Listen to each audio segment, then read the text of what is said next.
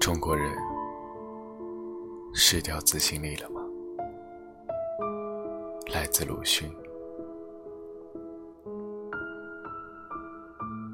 从公开的文字上看起来，两年以前，我们总自夸着地大物博是事实，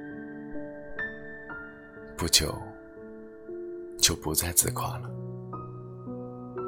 只希望这国联也是事实。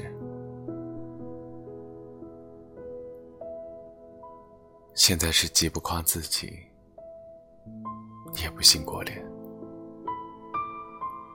改为一味求神拜佛，怀古伤今了，却也是事实。于是有人慨叹曰：“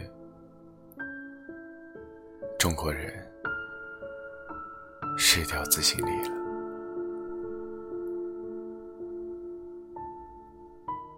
如果单据这一点现象而论，自信其实是早就失掉了的。先前信地、信物，后来信国联，都没有相信过自己。假使这也算一种信，那也只能说，中国人曾经有过他信力。自从对国联失望之后。便把这他心里都失掉了，失掉了他心里，就会一一个转身，也许能够只相信了自己，倒是一条新生路，但不幸的是，逐渐玄虚起来了。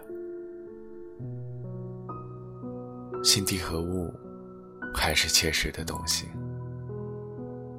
国联就渺茫。不过这还可以令人不久就醒悟到，依赖他的不可靠。一到求神拜佛，可就玄虚之至了。有益或是有害，一时就找不出分明的结果了。它可以令人更长久的麻醉着自己。中国人现在是在发展自欺力，自欺也并非现在的新东西，现在只不过日渐其明显，笼罩了一切罢了。然而在这笼罩之下，我们又并不失掉。自信力的中国人在，我们从古以来就有埋头苦干的人，有拼命硬干的人，有为民请命的人，有舍身求法的人。虽然是等于为帝王将相做家谱的所谓正士，也往往掩不住他们的光耀。这就是中国的脊梁。这一类的人们，就是现在，也何尝少呢？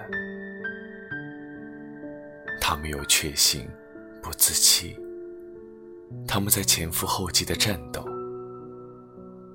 不过一面总在被摧残、被抹杀、消灭于黑暗中。不能为大家所知道罢了。说中国人失掉了自信力，用以指一部分人则可；倘若加于全体，那简直是污蔑。要论中国人，必须不被插在表面的自欺欺人的脂粉所诓骗。去看看他的筋骨和伎俩，自信里的尤物，状元宰相的文章，是不足为惧的，要自己去看弟弟一下。